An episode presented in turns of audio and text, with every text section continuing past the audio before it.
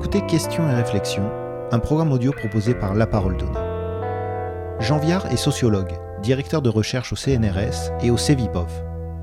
Lorsque ce fin connaisseur de la ville de Marseille ne travaille pas sur l'aménagement du territoire, l'agriculture ou la mobilité, il poursuit ses recherches sur les temps sociaux dont il est devenu le spécialiste national. Régulièrement consulté pour présenter ses études sur les vacances, les 35 heures, les loisirs et le tourisme, Jean Viard revient dans cet entretien sur l'origine de l'intérêt porté par les sociologues à l'organisation du temps libre, aux conquêtes sociales et à l'usage que font les Français des périodes durant lesquelles ils ne travaillent pas. Jean Viard analyse également la nature des nouveaux temps libres imposés par la crise sanitaire ponctuée de confinements successifs et l'impact qu'aura cette année particulière sur notre rapport au travail, aux loisirs, au plaisir partagé et au sentiment de liberté.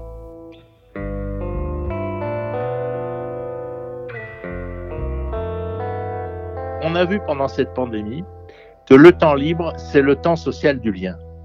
C'est-à-dire que c'est là où on se rencontre, c'est là qu'on se voit, que ce soit de se promener dans la ville, d'aller en vacances, d'aller au spectacle, d'aller au restaurant. Et au fond, si vous voulez, il y a des sociétés où le lien, il était essentiellement dans le monde du religieux, jusque milieu 19e. Et d'ailleurs, si vous voulez, l'idée de repos, par exemple, est une idée qui date des années de la fin 19e. Les gens n'avaient pas l'impression qu'ils se reposaient le dimanche ou à Pâques il rendait à son légitime propriétaire le temps qui lui appartenait. Après, il y a eu le temps du politique. on a passé un siècle où, en gros, les liens sociaux étaient très marqués par, euh, notamment dans les cultures populaires, les cultures de classe, les quartiers rouges, les syndicats, les manifestations, les fêtes de l'UMA. Enfin, on peut multiplier les, les, révolutions, bien entendu. Euh, au fond, c'était le temps du politique. Nous, on est dans la société du temps libre, c'est-à-dire c'est le temps de l'individu quand il n'a pas de contraintes. Alors, euh, et au fond, c'est ça qui est en train de réorganiser notre monde.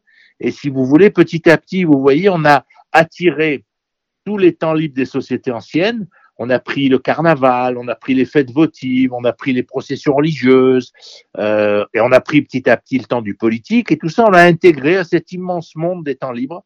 Et avec ça, on a redessiné nos villes, on a évidemment inventé le monde du tourisme faut se dire qu'il y a quand même un milliard et demi, un milliard et demi d'individus qui franchissent une frontière. Il y en avait 60 millions en 68, donc c'est extraordinaire. On a redessiné les territoires, on a restauré les, les, patrimoines, et puis petit à petit, on a transformé nos villes depuis 30 ans. Euh, on a mélangé, moi je dis souvent, Haussmann et le Club Med. C'est-à-dire qu'on a mélangé la ville d'Haussmann, c'est-à-dire les études, le travail, euh, etc., euh, la politique, la démocratie, avec au fond le Club Med, c'est-à-dire le vélo en ville, euh, la musique en ville, enfin toutes ces activités culturelles et puis les restaurants, bien sûr, on est devenus des, des fanatiques de restaurants qui n'existaient pas avant la Révolution française. Et donc, si vous voulez, tout ça fait qu'on a créé une société autour du temps libre. C'est là qu'on se rencontre, c'est là qu'on s'aime, c'est là qu'on est stimulé par la création, les expositions, les musées, par les voyages, les marches dans la nature, etc. Alors, il y a des différences sociales, hein. tout le monde n'est pas égal dans ça, mais si vous voulez, j'aurais tendance à dire ça, temps du religieux, puis temps du politique, et enfin temps du temps libre. Et au fond, c'est ça qui me passionne. Au fond, ce qui me passionne, c'est la politique, mais le temps libre est devenu un des grands lieux pour comprendre nos sociétés.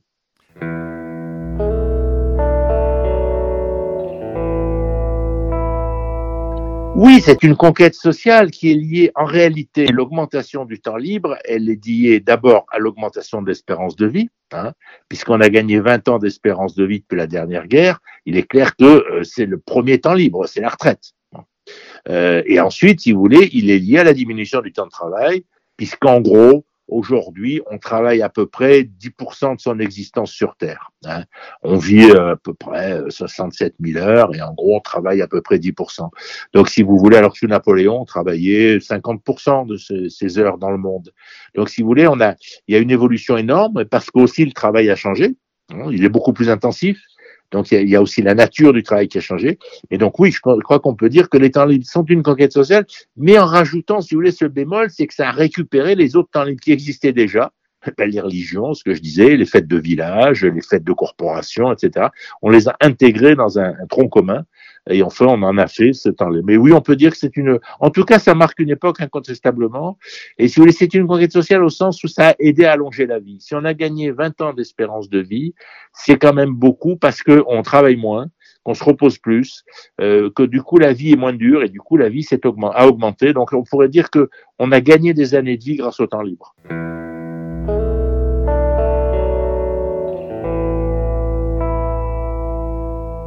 Alors c'est compliqué parce que c'est quand même qu'à moitié vrai. Si vous avez des problèmes le Japon, par exemple, ils ont gardé leur temps libre historique vous avez toujours les fêtes de la cerise, les fêtes euh, des saisons. Euh, les... Donc, si vous voulez, ils ont beaucoup. Parce que dans le temps il y a aussi les jours fériés qui on garde toujours, nous, les, les, fêtes religieuses, le 14 juillet, etc. Et en France, la plupart des fêtes sont religieuses, ce qui est d'ailleurs très curieux dans ce pays laïque. On n'a jamais remis en question les fêtes catholiques. Euh, ou protestantes, mais enfin les fêtes chrétiennes, alors qu'il n'y a pas de, de fêtes juives ni de fêtes musulmanes fériées. Euh, donc il n'y a pas tellement de fêtes politiques non plus. Il y a évidemment le 14 juillet, le 1er mai, il y a le 8 mai, il y a le 11 novembre, il y a quelques dates politiques, mais pas beaucoup. Je dis ça parce qu'il faut rajouter tout ça. Vous voyez, par exemple, l'Italie a plus de fêtes religieuses que nous. Donc, euh, on peut pas, il faut rajouter les vacances avec ça. Euh, le Japon, je vous dis, a beaucoup de ruptures, mais qui sont des ruptures historiques. Ils ont peu changé de structure du temps. Moi, je suis allé parler du temps libre au Japon, des vacances.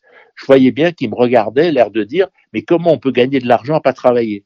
Et quand je leur disais, mais vous savez, chez nous, l'économie des temps libres, c'est au moins 10% de l'emploi, de l'activité et tout, ils, on voyait bien que ça, euh, ça leur semblait pas totalement évident. Bon, d'ailleurs, vous allez aux États-Unis, c'est un peu la même chose. Vous n'avez pas du tout, à part à New York, dans quelques grandes villes, mais vous n'avez pas cette société puisque les congés payés ne sont pas obligatoires.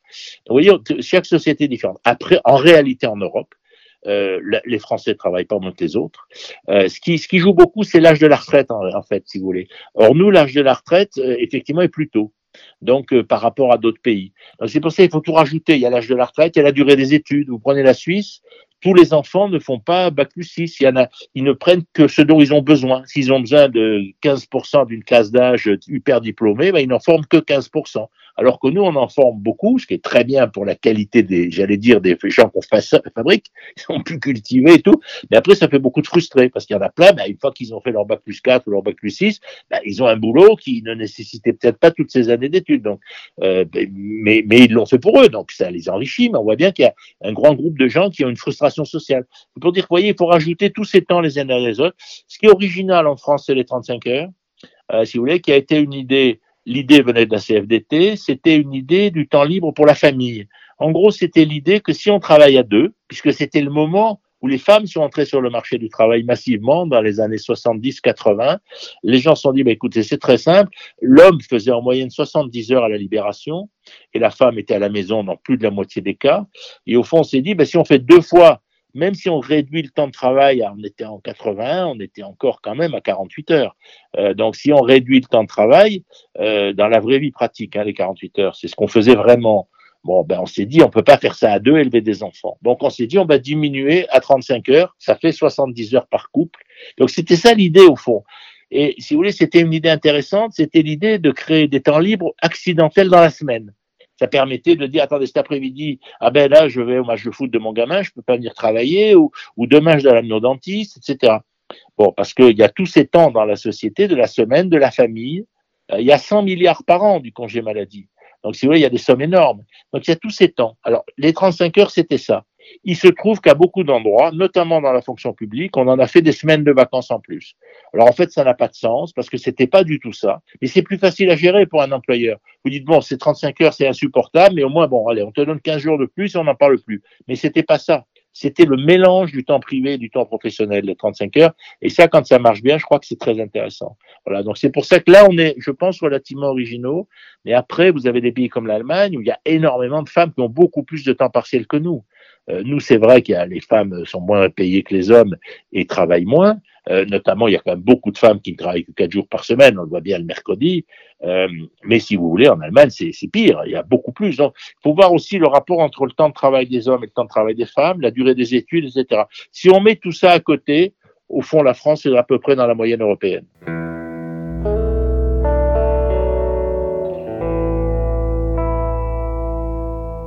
Le, temps libre, si vous voulez, a une histoire, il change tout le temps. Hein. Il n'y a pas un temps libre. Euh, c'est pour ça que je vous disais, euh, voyez, par exemple, il y a l'invention des vacances, c'est après la guerre de 14, mais avant, il y avait déjà des voyageurs qui ont commencé le voyage, vous savez, c'est euh, à partir du 17e, 18e siècle, euh, dans les élites cultivées, y compris aristocratiques, on commençait à réfléchir, est-ce qu'on peut sortir des sociétés religieuses, est-ce qu'on peut sortir des monarchies, et les gens se sont dit, ben, la meilleure moyen de le savoir, c'est d'aller voir ce qu'on faisait avant. Donc ils ont dit, bon, on va aller voir chez les Grecs, on va aller voir chez les Romains, on va aller voir chez les Égyptiens. à l'époque, il n'y avait pas euh, d'émissions télé, il y avait beaucoup moins de livres, il n'y avait pas de photos, il n'y avait pas. Donc, si vous voulez, une partie des élites est allée visiter le passé comme preuve que le monde pouvait être changé. Et au fond, c'était une espèce de la pierre, quand vous étiez à Athènes, vous disiez oui, on peut sortir des monarchies chrétiennes, puisqu'on a construit des choses tellement merveilleuses quand elles n'étaient pas là. Et donc, si vous voulez, c'est là l'origine du voyage, elle est là. Elle est dans cette quête philosophique en réalité. Et puis, effectivement, après, on a cette quête philosophique à mener à, une quête commerciale. Donc là, c'est on a inventé le, tourisme au sens strict, c'est-à-dire les jeunes euh, aristocrates anglais qui faisaient du commerce parce que travaillaient, c'était pas comme les jeunes français.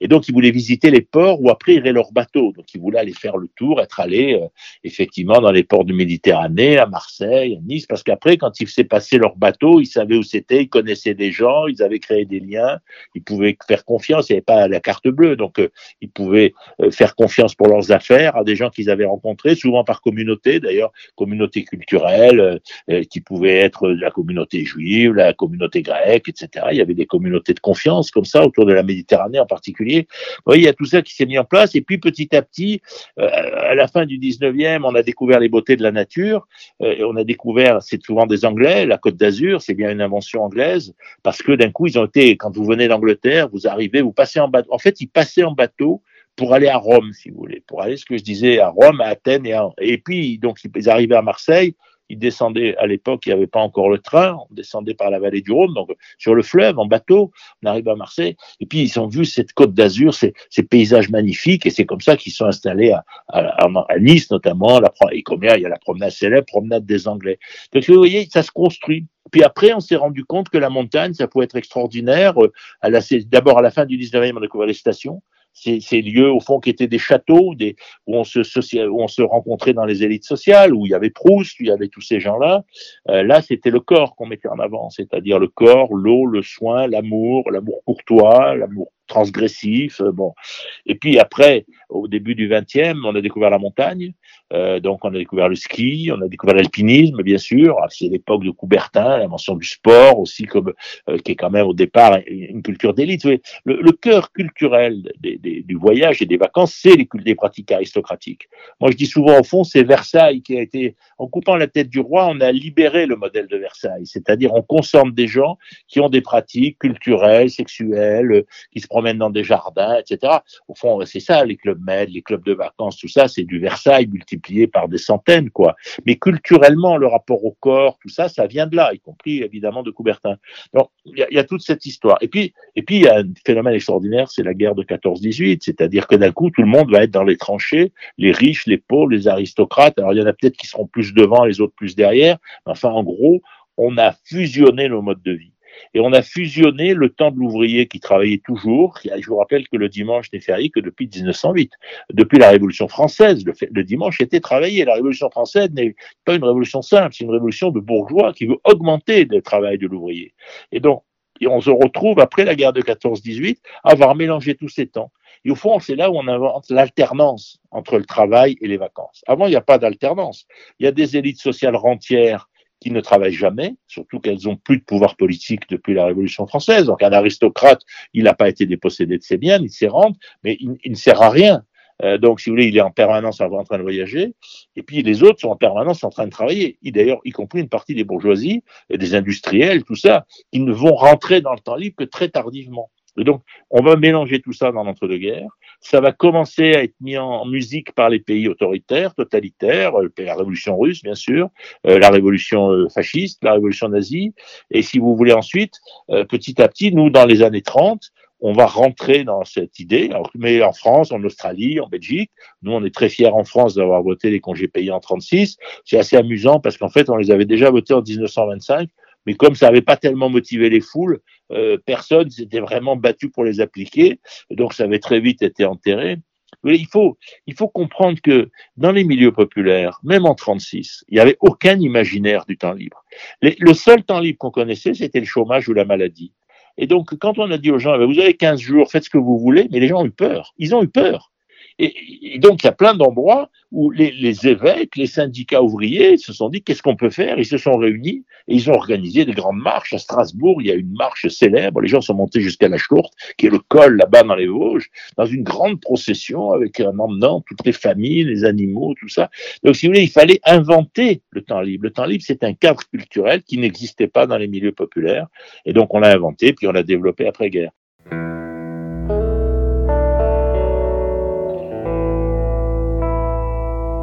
C'est toutes ces histoires-là, je crois, qu'il faut avoir pour se dire que le temps libre change. Alors évidemment, après-guerre, il s'est passé quelque chose, c'est qu'on a mis la culture dans le temps libre. Euh, les festivals ont joué un rôle capital.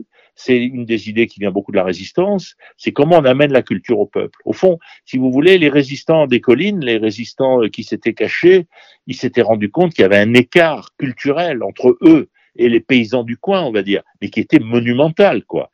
Euh, ils avaient aucun aucune conversation possible. Les uns, ils parlaient de Proust, ils parlaient, euh, je sais pas, moi, du début du cinéma muet, de, de des actrices, et en face, ils avaient des gens pour qui tout ça n'existait pas. Euh, vous savez, même, euh, Maurice Aguilon a bien montré qu'il a fallu plus d'un siècle pour que l'ensemble des Français comprennent qu'il n'y avait plus le droit et qu'ils croyaient que Marianne, c'était la nouvelle reine. Et les gens dans les campagnes, vers 1880, disaient, c'est quand même bizarre, la reine, elle a presque 100 ans, quoi. Donc, il faut, faut, voir, nous, on a une image de l'information instantanée, mais ça n'existait pas, quoi. Et donc, voilà. Et donc, vous voyez, ces choses sont construites comme ça. Donc, effectivement, ce temps libre, il est devenu plus culturel, euh, bien sûr. Euh, on a développé la culture en ville, on a développé ça. Mais après, après, il y a des inégalités gigantesques. Je veux dire qu'aujourd'hui encore, vous avez 4000 festivals en France. Je crois qu'il y a 10, presque 20% des Français qui y vont, par exemple, si vous voulez. Donc, il y en a 80% qui n'y vont pas. Il y a à peu près un tiers des Français qui ne partent pas en vacances, un tiers qui partent 5-6 fois par an, souvent c'est ceux qui ont des résidences secondaires, et au milieu, vous avez les, j'allais dire ce que j'appellerais les couches moyennes, qui eux veulent absolument partir parce que, si vous voulez, c'est la nouvelle année s'arrête là, c'est pas le, c'est pas le 31 décembre la nouvelle année aujourd'hui. La rentrée c'est en septembre, donc on a envie d'être parti là. Euh, de, bon, en plus on fait beaucoup plus l'amour pendant les vacances, tout ça, c'est érotique les vacances, donc euh, on a envie de ça. Et quand on n'a pas beaucoup d'argent, ben on réduit la durée. Alors les bonnes années, on prend 15 jours, les mauvaises années, on prend une semaine, des fois on essaye de faire 10 jours.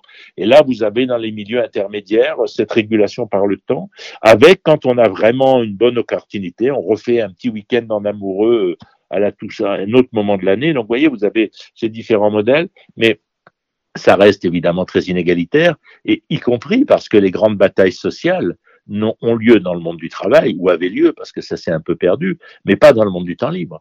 Or, il n'y a pas plus grande inégalité, parce qu'au fond, euh, il y a très peu d'aide. Les colonies de vacances ont quasi, il en reste un million d'enfants qui vont en colonie, mais on était à 3 ou 4 millions alors qu'il y avait beaucoup moins de Français. Donc, si vous voulez, le tourisme social existe encore, mais n'a plus l'importance qu'il avait. Donc, si vous voulez, au fond, c'est un le temps libre, c'est très peu aidé. Et, donc, du coup, ben, en fonction de ce que vous gagnez, en fonction de votre durée du travail, etc., ben, il y a une profonde inégalité.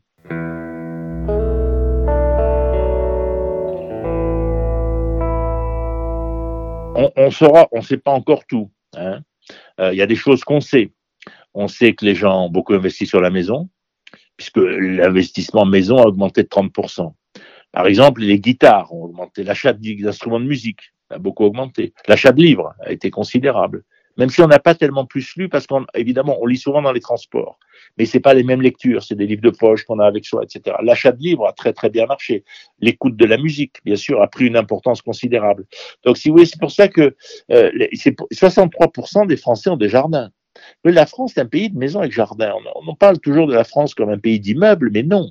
Il y a un pays de maisons avec jardin, et ceux qui habitent en immeuble, il y a dedans les, quartiers pauvres, où on habite en immeuble, et puis il y a les quartiers bourgeois, on va dire haussmanniens, pour faire carte postale, ils ne sont pas que haussmanniens, qui ont souvent une résidence secondaire. Donc, si vous voulez, la majorité, la très très grande majorité des Français habitent soit dans une maison à jardin, soit en deux maisons. Hein, puisqu'il y a 3 millions et demi de familles qui ont deux maisons. Et une résidence secondaire, c'est pas utilisé que par une génération, c'est pour ça que je parle par famille, si vous voulez. Et puis, vous avez, dans les milieux émigrés, les arrivants récents vous en avez peut-être un million qui ont une maison en Afrique, on les compte jamais, mais en Algérie, au Maroc, en Tunisie, au Portugal, quand vous allez au Portugal, vous voyez partout d'énormes maisons, parce que souvent c'était des gens qui sont venus en France comme maçons. Euh, donc vous avez aussi ce lien-là qui d'ailleurs après va préparer la retraite, puisque les gens vont massivement passer leur retraite dans ces lieux, quand ils ont la chance d'en avoir, euh, de, de résidence secondaire ou de maison à l'étranger, de familiale, ou ils vont d'ailleurs passer leur retraite, là où ils sont allés au camping toute leur vie, euh, ils vont aller à côté pour leur retraite, parce qu'ils connaissent le lieu, ils connaissent l'endroit, ils connaissent l'épicerie, ils ont un rapport intime avec ce territoire. J'allais dire le marchand de journaux leur dit bonjour Marcel et voilà, ben, du coup ils habitent quelque part. Donc si vous voulez, vous avez tout ça qui est en train de modifier notre territoire. Ça, modifie nos villes à l'intérieur. Regardez Paris-Plage, 4 millions de personnes qui vont à Paris-Plage, mais c'est inimaginable. Euh, qui aurait pensé qu'on pouvait mettre 4 millions de personnes sur un endroit qui n'est pas une plage, qui est au bord d'une rivière, qui n'est pas baignable, mais dans leur tête, ils sont à la plage. Et donc, on voit bien ce que c'est le rôle de l'imaginaire, y compris dans la transformation de la ville. Et on pourrait dire la ville vélo, etc. Donc, ça modifie profondément le territoire. Mais donc, il y a des inégalités. Alors, la sphère numérique est essentielle parce que si vous voulez, les jeunes, alors, moi, j'ai été, je suis d'une génération, je vais conseiller le, président de VVF, c'était mon maire à l'époque. À l'époque, il n'y avait pas de télé dans les, dans les, dans les, de tourisme social. Parce qu'on était contre. C'était l'idée que la télé, c'était abétissant. Donc, dans le, dans le groupe VVF, il n'y avait pas de télévision parce qu'on voulait que les gens se parlent. Il y avait une idéologie de la rencontre, si vous voulez. Et les parents disaient, oui, bon, vous êtes bien mignons, mais nous, ça nous arrangerait un peu pour les enfants d'avoir un peu les bandes dessinées. Donc, petit à petit, on est, vous voyez, donc le numérique est rentré, mais c'était ça, c'était, je vous parle de, de, de, des années 80, il y a 30, 40 ans. Vous voyez, c'est pas très, très ancien. Et puis, effectivement, aujourd'hui, le numérique a une place essentielle. D'abord parce que les gens organisent leurs vacances avec le numérique. Et au fond, ça, ça change énormément de choses. Regardez le recul des agences de voyage, etc. Mais aussi parce que les jeunes vivent dans le monde du numérique. C'est-à-dire que les nouvelles générations, ils sont en fait dans le numérique. Ils écoutent de la musique, ils regardent des spectacles. Vous voyez pas de jeunes à l'opéra, quasiment jamais, ou au théâtre. Euh, c'est pas leur monde. Leur monde, c'est les rêves partis, c'est euh, ce monde entre jeunes. Et là, pendant la pandémie, pour ça qu'on parle beaucoup de, de, de, générations sacrifiées. Je pense pas comme ça. Je pense pas ça du tout. Je pense qu'ils ont vécu dans le monde numérique massivement et qu'en plus, ils ont massivement aidé les anciens, massivement rendu service. Quelque part, je veux dire, ça leur a donné un sentiment de la responsabilité extraordinaire qu'on avait un peu perdu dans une société qui était que de consommation. Donc, je pense que quelque part, ils ont une chance énorme, c'est d'avoir souffert, mais bien sûr, je ne sous-estime pas l'isolement, la souffrance, les suicides et tout, mais ils ont aussi monté en compétences en numérique et monté en compétences en solidarité. Pour ça que si vous voulez, une transformation comme ça, ça ouvre des horizons, ça enferme, mais au fond, on est à l'an zéro du tourisme. Vous voyez, ma réflexion, c'est de dire le tourisme s'est développé tout seul sur 300 ans. Il n'y a jamais eu de politique publique. Il y a, a plus de tourisme, c'est des tas de petites entreprises. Euh, il, y a, des chaînes hôtelières, mais euh, c'est pas énorme. Accor, c'est 500 000 chambres, c'est beaucoup 500 000 chambres, mais c'est sur toute la planète. Euh, il faut se représenter qu'il y a le nombre de milliards de touristes. Donc, vous voyez, c'est pas un projet le tourisme, c'est une conséquence de l'évolution des sociétés euh, petit à petit, surtout au 19e et 20e siècle. Et donc, si vous voulez, aujourd'hui, au fond, on est à l'an zéro. C'est-à-dire, on voit ce qui se passe dans une société sans tourisme et sans temps libre, et on voit que c'est le cœur du lien on voit qu'on connaît plus personne, on voit plus ses amis, on se rend compte qu'on était complètement dépendant, y compris de ce, ces regards fugaces qui fait que vous descendez euh, dans la rue pour voir les gens, vous entendez parler japonais, italien, espagnol, vous voyez des gens, des blancs, des noirs, des jaunes, et finalement c'est un spectacle, cette, foule touristique qui parcourt les villes et qui va sur les plages, etc. L'homme aime l'homme, enfin je veux dire, donc l'homme en tout cas aime bien la sociabilité de l'homme, regarder les corps des autres, etc. Et, et donc il y a tout ça dans le, dans, le tourisme. Mais là, on redémarre à zéro. Donc la question, c'est est-ce qu'on va être plus intelligent qu'avant? Est-ce qu'on a réfléchi? Est-ce que les professionnels se sont formés? Euh, Est-ce que effectivement ils ont réfléchi sur leur façon de cuisiner? Est-ce que, si vous voulez, est-ce que les hôtels se sont améliorés? Est-ce qu'on va fusionner tourisme et culture? C'est une de mes grandes revendications. Je pense que tourisme et culture, ça devrait être le même ministère, le même élu local. C'est la même question, quoi. C'est-à-dire, ce sont des hommes qui se déplacent pour voir d'autres hommes, pour voir des lieux, pour voir du patrimoine et pour voir des créations. Et au fond, tout ça, c'est pour moi la même chose. C'est une humanité en train de se construire, qui invente un commun. Vous savez, quand il y a un milliard et demi d'hommes qui franchissent une frontière, c'est inimaginable dans l'histoire de l'homme. C'est un homme sur quatre. Enfin, je veux dire, c'est c'est tellement énorme qu'on on dirait que c'est banal, mais c'est pas du tout banal. Moi, je je reste ému, si vous voulez, comme un enfant. Moi, quand je vois des Chinois dans mon village, attendez, moi, quand j'étais enfant, on me parlait du péril jaune et du fait que les petits Chinois mouraient de faim. C'était les deux images que j'avais des petits Chinois. Et aujourd'hui, je vois des touristes dans mon village. Mais comment ils ont pu atterrir là? Quand même extraordinaire. Ils sont là, ils marchent dans la rue, ils lèvent le nez. Euh, je veux dire, ils ont dû écouter un programme, ils doivent se dire que c'est joli la Provence et tout. Magique, enfin, en 50 ans. Il faut voir la, puissance de, de, ce phénomène. On est en train de construire un commun planétaire et le tourisme, au fond, c'est euh, les corps en circulation dans ce commun.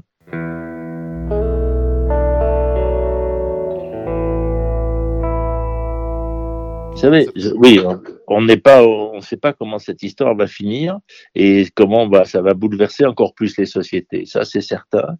Euh, mais si vous voulez, je pense que c'est très particulier parce que rien n'est cassé. On n'est pas à la sortie d'une guerre. Euh, même la crise, la, la, grippe espagnole était arrivée directement après la guerre de 14-18. Donc, si vous voulez, on est à un moment où l'humanité 5 milliards d'hommes ont fait la même chose. Et en plus, la pandémie s'est répandue en 2-3 mois. Donc on s'est rendu compte que sur toute la planète, en deux, trois mois, tous les corps se touchaient. Et si vous voulez, c'est inimaginable comme phénomène. Parce qu'avant, il y a déjà eu des pandémies, mais on ne le savait pas on reconstruisait après en disant attendez, oui, il y a eu un truc en Chine, tu as vu dix ans après, c'est arrivé au Brésil, et puis huit ans après à Marseille par un bateau. Non, mais ça, les, contemporains ne le vivaient pas comme une pandémie mondiale parce qu'ils n'avaient aucune idée que le choléra de Marseille venait de tel endroit de Chine. Je veux dire, à l'époque, bon, on n'avait pas ce genre d'informations. Et donc, si vous voulez, c'est la première fois qu'on a ce commun immédiat planétaire. Et si vous voulez, je, je pense que ça, c'est une, une force extraordinaire. Et en plus, on a investi dans la science comme on l'a jamais fait pour trouver des vaccins qu'on a trouvé en moins d'un an. Mais je dirais, le plus intéressant, c'est peut-être ce qu'on n'a pas trouvé, c'est-à-dire ces dizaines de milliers de chercheurs qui ont travaillé comme des fous, qui n'ont pas trouvé la solution, mais ils en ont trouvé d'autres des solutions. C'est-à-dire que, si vous voulez, la science a fait un pas de géant technologique. On voit bien les, ARN messagers, comme on dit maintenant, c'est tout sur ARN, on en parle comme si on savait très bien compris ce que c'était. C'est-à-dire, si vous voulez, mais ça va servir pour le sida, pour le typhus, pour le paludisme, euh, peut-être même pour lutter contre le vieillissement, j'en sais rien Jamais on avait mis autant de moyens dans la science. Et donc ça, si vous voulez, c'est évidemment quelque chose d'énorme dont les conséquences vont se, se voir dans les, dans les années qui viennent, c'est pas tout de suite. Pour ça, je dis, la, la premier effet de cette pandémie, c'est évidemment qu'on a sauvé des dizaines ou des centaines de millions d'hommes, puisqu'en gros, euh, si on n'avait rien fait, je sais pas, il y aurait peut-être eu 50 ou 100 millions de morts. C'est difficile à dire. Là, on est entre 3 et 5 millions. C'est déjà énorme et tragique, mais je ne tiens pas du tout à mésestimer. Mais on a sauvé beaucoup plus de gens qu'on en a perdu, si on peut dire. Euh, les militaires diraient, les dégâts collatéraux sont pas énormes par rapport aux résultats. Donc, si vous voulez, il faut avoir cette idée de victoire. Il faut avoir cette idée, effectivement, de cette découverte des progrès de la science. Il faut avoir l'idée qu'heureusement qu'il y a Internet. Heureusement qu'on avait le lien virtuel. Et du coup, on est tous devenus familiers dans nos entreprises, dans nos amours, dans nos familles, euh, pour nous renseigner on a basculé dans la civilisation numérique, si vous voulez, alors que depuis la guerre, on était dans la civilisation du pétrole, la voiture, l'avion, le train. Là, en permanence, on va d'abord se dire, bon, on se fait un zoom, on se fait un Skype, on se prend un rendez-vous. Ben, on va en discuter. Euh, avant d'aller visiter un terrain, on va regarder sur Internet, commencer, ah ouais, ça a l'air sympa, on y va, oh non, écoute, euh, non, c'est pas bien, non. Mais tout ça va, va, va profondément euh, jouer sur la culture de l'homme.